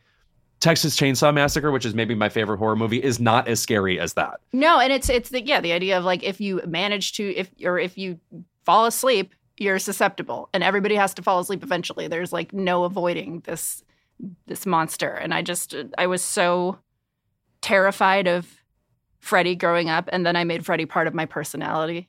I saved up all my money, went to Waterford Video, and bought a Freddy Krueger T-shirt, and I wore it like every day, and then I was like. I'm not scared of Freddy anymore. I think I'm like a Freddy person. Mm. And what does that, what does that mean to you? Well, I mean, This is Freud's last session. I'm sitting in. no, but I mean, think about Freddy. Like he's so glib. He's really been Mhm. through it. He's walked through the fire. I feel like I am a Freddy Krueger archetype. Okay. Mhm. You see him as almost pioneering in a way. Yeah, I do. I do. I think he was a really strong woman. I mean, you think of in a sliding doors universe where Freddy wasn't, you know, a child murderer. Oh yeah. Uh, Never He was. He, he was probably. He was. He was probably an aspiring stand-up because he is constantly cracking jokes in all of those movies. All these puns. I'm like, he was probably a pretty funny. Welcome to prime murderer. time, bitch. Iconic. And then Yes. crashes her head into the television. Amazing. Exactly. That's a really And- good line. Yeah. and that is my favorite nightmare. Uh, the Dream Warriors. That Nancy. Nancy is That's such an one. arc in these. By the way, you get to in, you meet her in the first one, uh, and she has to put up with um, her alcoholic mother. Iconic, by the way, when you rewatch that movie and sort of realize how the vodka bottle that her mom is drinking gets bigger uh, in each scene that she's in. And uh, then, you know, her dad's there, her boyfriend is an idiot, and he's also Johnny Depp. Um, but, you know, she stops Freddy with her Home Alone sort of thing in the first movie. And then you get to Dream Warriors where she's she's been through it. She has the gray The- I was streak gonna her say hair. the gray streak is everything because you're just like seasoned. and she recognizes Freddy. She saves these kids, sacrifices herself at the end, and then we also get a new nightmare, which takes place in the real world, uh, where you get to see her and Wes Craven and her playing herself, and it's just Nancy's just a really great um, horror movie character. Ira, who would you select in this regard? I'm actually I want to say I could guess it, but maybe I can't. Hmm. Hmm. It's got to be. Who do you think? It wouldn't be Halloween universe, I don't think. I mean, I'm oh, you're a Scream person, so I'm gonna Yeah. say you're gonna. But who are you gonna pick in the Scream universe? I'm gonna go with. You wouldn't. uh, You're not gonna go Parker Posey. You're gonna go Nev Campbell. I'm gonna go Gale Weathers. I was I was gonna say go it. I Gale was like, Gale Weathers. yeah. that is so me. because like her cynical remove was so refreshing and of course that's all a part of like a certain era of movies where like you know in in clueless you're watching people who not only are funny themselves but seem to be tossing off every line like here i am funny again you know and i feel like that was the nature she brought to scream like she doesn't even react to the killing she's like and let's go to camera i just love that shit it's so it's so real too that's how somebody she makes it real. yeah, yeah.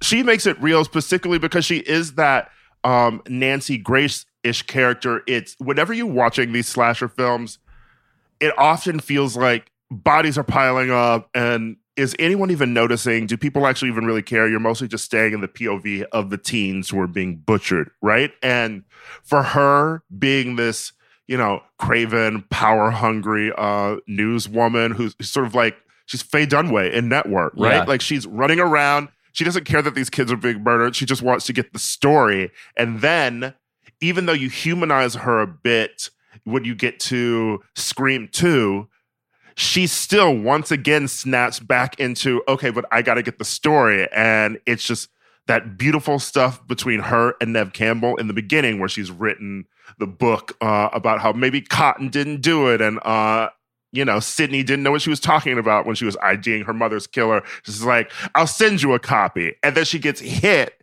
And then when you get to Scream 2, uh, and she once again goes after Sidney when she's like, Sidney, share with us, please. And then she gets punched again. I'm like, that is a beautiful character that really doesn't exist in a lot of other horror movies. she and Sidney are very formidable for each other too. Like they surprisingly challenge each other at uh, uh, unexpected moments. Very exciting. You know who I'm going to pick as my favorite woman in all of horror?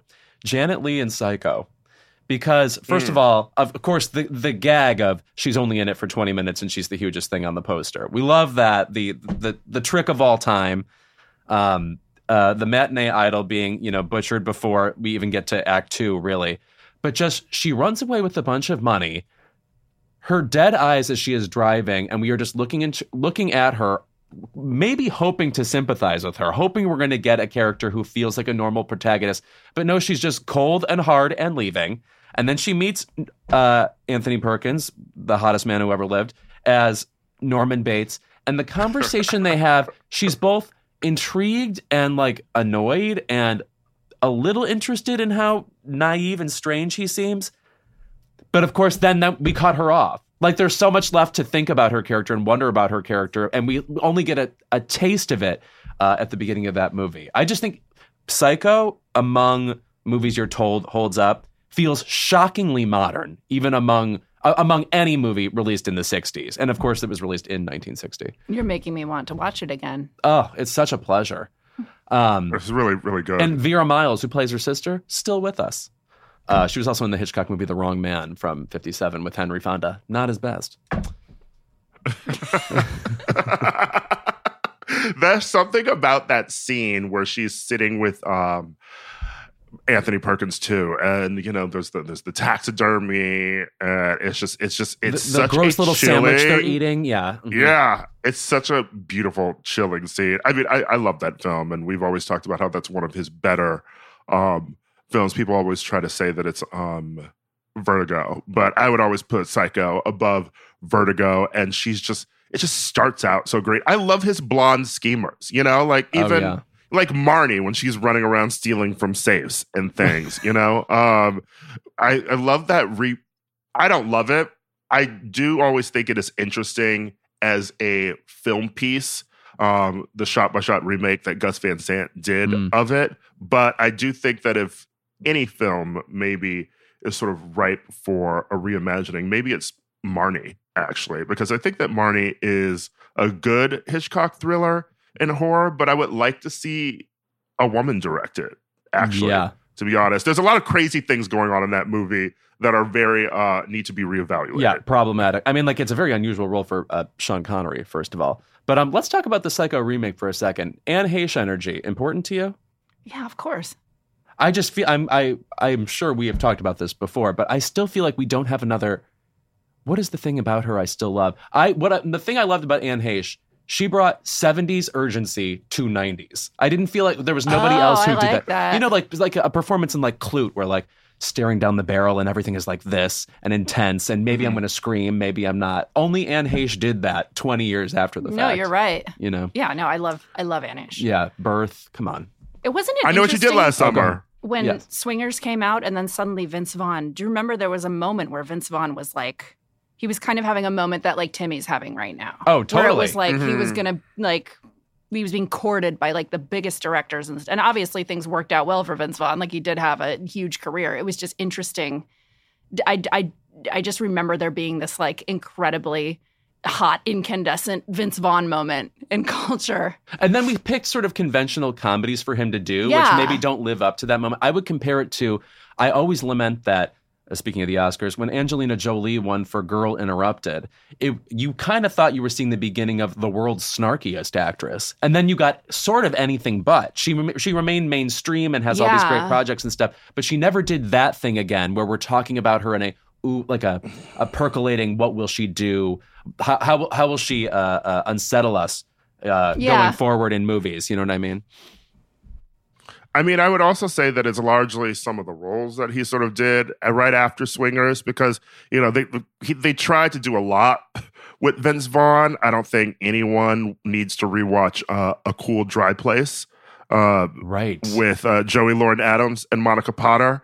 Uh, I believe he was also in the Lost World Jurassic Park. He was. and he's sort of just and then psycho happens and then that's sort of a flop uh and he's sort of just sort of like circled around trying to find things to do until he sort of really came into that um ben stiller will um farrell universe and then once zoolander dodgeball old school sort of happens that's when we get sort of the vince vaughn that we have now I am always intrigued by those moments where you get like an auspicious debut, but it's also a weird kind of actor. The person I'm thinking of right now is Jesse Eisenberg in The Squid and the Whale.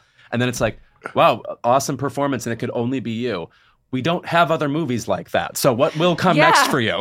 you know? That's interesting. He's a he's a great example of that. You know? Yeah. Yeah. What's also interesting to bring it back to uh, Lisa Frankenstein is um, he went into playing creepy so well as an adult, and I love Vince Vaughn opposite Kathryn Newton in Freaky. Oh, have not seen. I haven't seen that.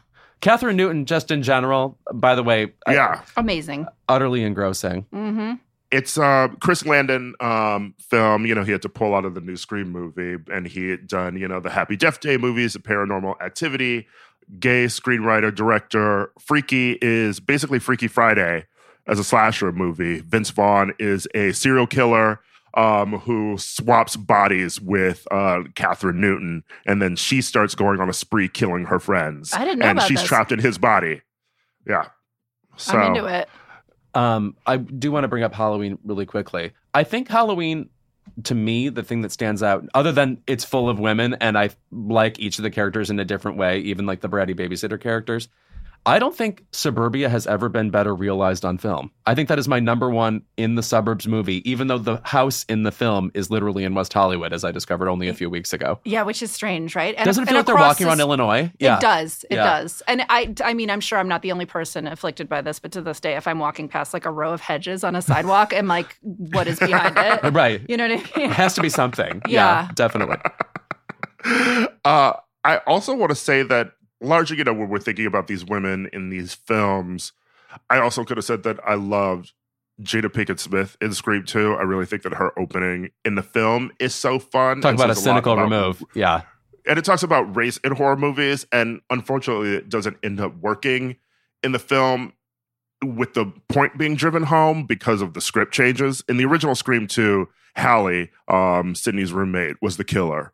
Uh, along with Mickey, and so if there's a black woman who is Ghostface at the end of it, then I think that that bookends a lot better with the opening Yeah. with Jada Pinkett Smith. But I think that like I don't know, we've had so much like queer coded horror and like things like The Blackening, which are great, but I'm sort of still interested in seeing like what other kind of final girls there are in the horror world for us to get, you know, uh, beyond, you know, the Nancys and the Nev Campbells. So that is sort of what I'm looking forward to, to women in horror, but also I'd like to see someone really do something good with like gay men in horror too. That's not just. I mean, as much as I love Nightmare on Elm Street I too, was literally just which is say. very, very Yeah. queer coded. But like, how do you do that film now and have it sort of resonate in a way um, that you know, I made made people feel the way that you felt watching Nancy in A Nightmare on Elm Street when you were a kid. You yeah. know, I would like to see like basically the boys in the band, but it's a horror movie. You know, th- those guys having that. That is a horror movie, Yeah. Louis. when they gather around that phone, yeah. Internalized homophobia is the killer in that one. Yes. All right, when we are back, it is our favorite segment. Keep it.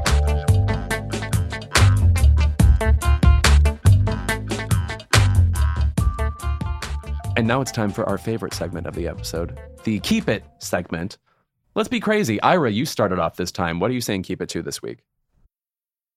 Okay, so I watched this documentary last night on Netflix called American Nightmare, which is about the kidnapping of Denise Huskins. Uh, her boyfriend, Aaron Quinn, tells the police that um, they're awoken in the middle of the night. Uh, someone puts like goggles on his face, uh, makes him drink Dayquil and maybe diazepam to be knocked out, ties him up. Um, the kidnapper's wearing like a wetsuit, putting a flashlight in his face, and then takes Denise. Um, and he doesn't report it until like 1 p.m. the next day because he's like drowsy and has to get untied, etc. And what happens is it's it's a documentary which could be like a full movie, but it's split into three parts because it's Netflix. Um, they show, you know, from the boyfriend's perspective, and then they show from Denise's perspective, and then you get to the truth of it. And what happens is you find out that this was being called a real life Gone Girl. Because what happens is she is kidnapped, and everyone thinks that he sort of killed her, and then she's basically dropped off at her parents' place, seemingly unharmed. And now they accuse them of doing this whole hoax and whatever. Um, what happens is a car gets stolen, a Mustang, a white Mustang, which sort of leads them in a sideways at another police department in another city because the people have stopped investigating. They think that it's a hoax and everything. And they find out that this was true.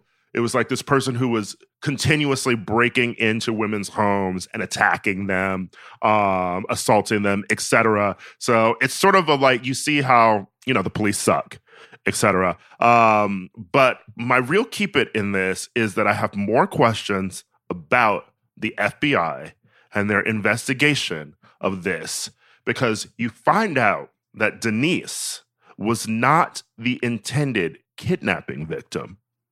What happened is he was dating another, he worked at a hospital in a rehab unit, uh, him and Denise and his ex, this um, woman named Andrea. The person was planning to kidnap Andrea and did not know that he was back together with Denise because he had broken up with her and then gotten back together with her. We also come to find out that one of the investigating FBI agents is dating Andrea, the ex girlfriend. No, I was so angry. You have no idea. And also, Okay, I you wish, saw this. Oh no, I watched Yes. it, and I wish we had heard from Andrea too. Because can you imagine the Yes. survivor's guilt that woman must feel that she was the intended target for this nightmare experience, and then it just he happened to take the new girlfriend instead. Like it was, and also it just it made me terrified to ever report a crime ever. I mean, they just wanted those people to be locked up. Yeah, Also, they you- wanted them to be locked up, and that not even just the survivor's guilt of Andrea. Then don't you start wondering? You're like, why was I about to be kidnapped? And then you're. I would also start to wonder why did my boyfriend, um, who's in the FBI, basically stop investigating this? And you have to start wondering, was he involved for some reason?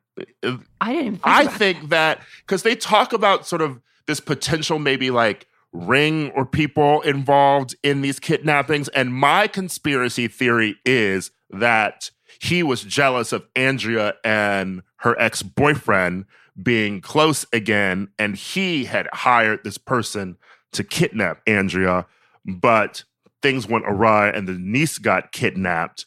Uh, and then he had to kill the investigation to cover it up. You said the word Denise so many times. I've been thinking of Lisa Bonet this entire time. I'm sure she has nothing to do with Lisa Bonet.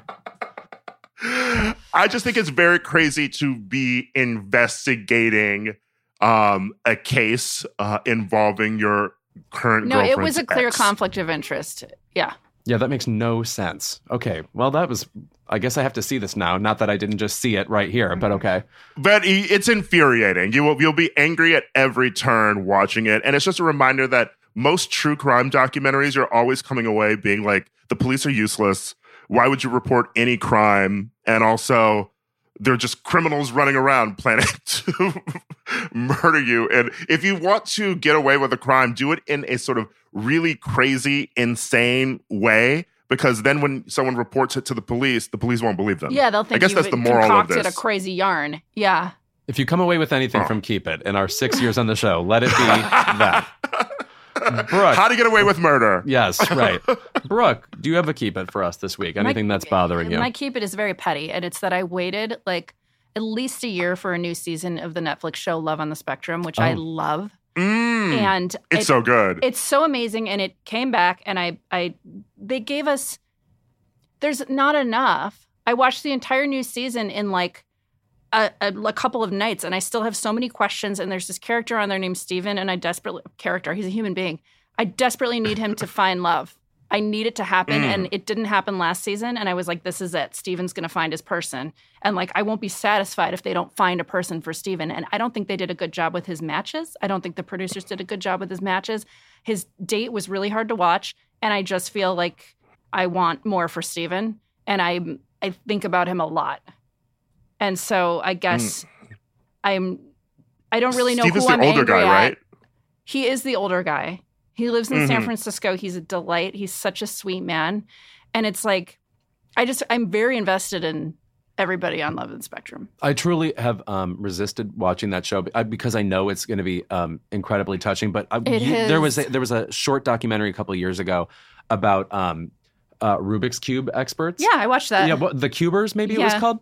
And there was a uh, one kid on the spectrum. I literally found it so touching. I could not. I could barely get through the forty minute documentary about this. To watch this show all the way through would be. I I I, I just don't know if I could do it. It's really good. Yeah. It's really well made. And I don't want, I, I shouldn't say it. I do watch reality, but like not, I don't watch that many shows like this. And I'm just completely hooked on it. And like, yeah, I feel a real uh, parasocial relationship with Steven. It's also very funny. It is Louis. funny. So it, Yeah. it's funny. Okay, I'll find a way in. I guess. I, I truly have. Like I. Also, it's I, I just resist. Um, this this is speaking of petty awkwardness in my own life, and so to even glean one moment of like a conversation where whatever, it's just uh, I need to do the work of just watching the show. Anyway, I will I will do that. It might Yeah. help, Louis.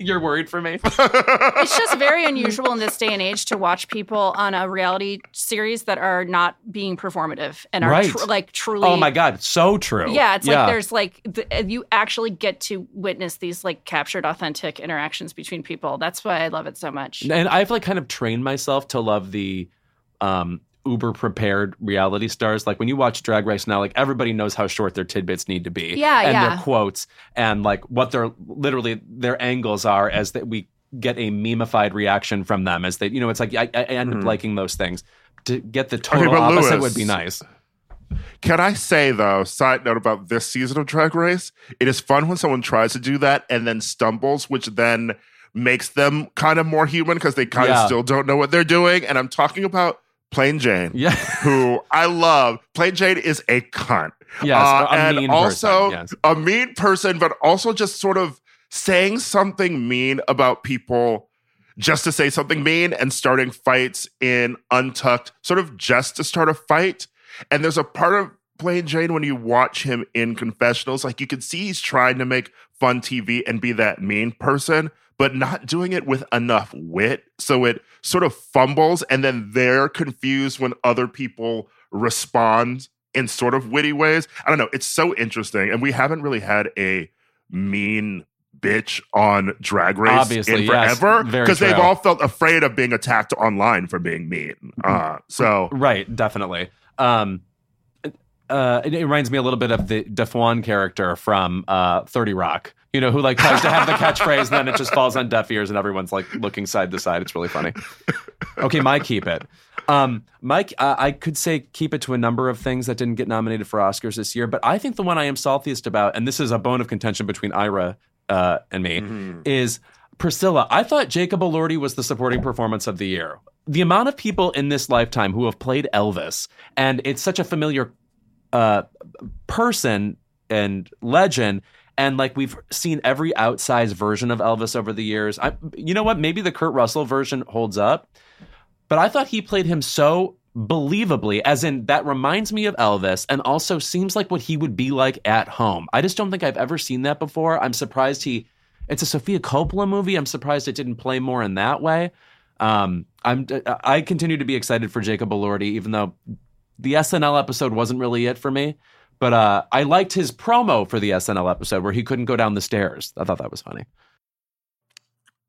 I think that people are maybe Elvised out There's that after too. Austin Yeah. Butler. Yeah. You know, I I think the movie sort of came and went a bit. I mean, I am a Priscilla hater, as and you know, you love it, and you know, I like Barbie a bit more than you did. That those were our bones of contention this year.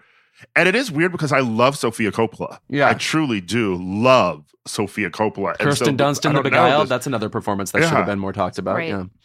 it just didn't as much as I love Elordi and I thought he was amazing as Elvis, it just really didn't altogether hit for me. I just because of the rest of the movie. I don't know. I feel like people really just off that high of Austin Butler weren't really trying to think about another Elvis movie this year. Well, yeah. I mean, like the that movie, the Elvis movie, uh, the Baz Luhrmann. That's really giving you Folies Bergère level uh, spectacle all the time. And then I guess I should say Moulin Rouge level spectacular. Moving on. Um, and this was you either dialed into how muted it was or you didn't. So I actually I'm sympathetic to where you're coming from, even though I'm coming from the correct place. Well, you know, I Jacob Elordi will get honored. Yeah, I'm not worried about him. I don't know why this is my keep it. Well, Imagine being like, oh no, not Jacob Elordi, not getting 50 more chances. I'm sure he'll be in 50 I know other he'll be okay. Yeah, right. Yeah. I mean, I do. I will say that I feel like he is one of the, you know, the few. Uh, you know, this year was the year of what you know, male actor in their late twenties is everyone obsessed with, and I feel like there's like 15 of them, and there's probably more coming out of the woodwork who I don't know. Um, but I don't know. He still seems like one of the top ones to me. Like he's he's a really good actor. Yeah, I think he he's has really great chops. comedic timing. Uh, I also didn't really love the SNL episode, but I loved the promo he did was better was funnier to me than the whole episode. That's what- that's- The- that's what I thought. You see the promo yeah. where he was trying to go down the stairs, Yes, uh, and that no, was really funny. Very funny. Yeah. Yeah. Ah. Physical comedy. Um, we haven't gotten that from him yet. That was nice to see. And he's tall. Physical comedy from someone that tall just works. I don't know why it does, but it just works. uh, Kodi Smit-McPhee, if you're out there listening, this is your chance. him get him and Elizabeth Debicki in a movie I was together. just gonna say Elizabeth Debicki. Man, we need I her to be the rom com heroine who falls down. yes. Just legs for days, splayed in the air. You know the movie No Hard Feelings. This is hard feel- feelings because she falls hard. Yeah. yeah, exactly. All right, them as tall people who can't walk. yes, yes. Diablo Brook, thank you so much for being here and also spewing what you know about pop culture and Vanna White and horror and everything you are. Thank you for having me. And- This is a, this is a, just the most fun podcast to do of them all. Oh, thank you. When is Lisa Oh. Frankenstein officially out? Oh, February 9th.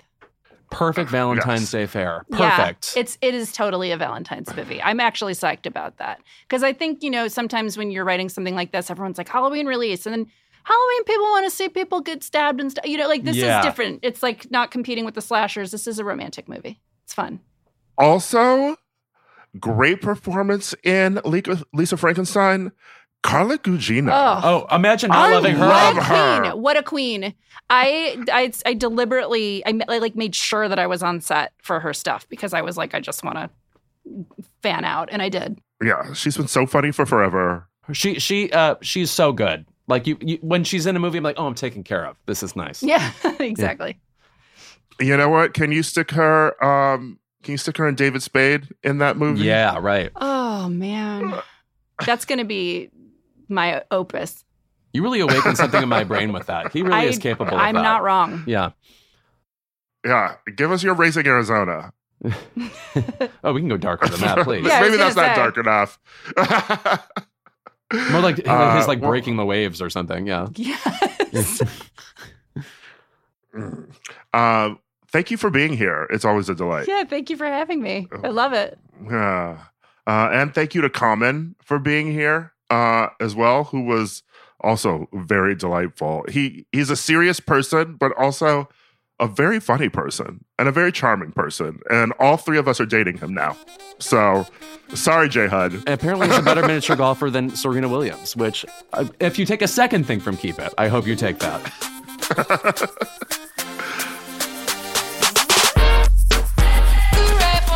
Don't forget to follow Crooked Media on Instagram, Twitter, and TikTok. You can also subscribe to Keep It on YouTube for access to full episodes and other exclusive content.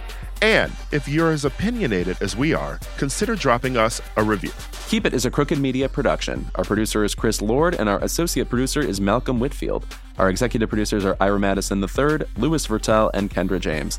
Our digital team is Megan Patzel, Claudia Shang, and Rachel Gajewski. This episode was recorded and mixed by Evan Sutton. Thank you to Matt DeGroot, David Tolles, Kyle Seglin, and Charlotte Landis for production support every week.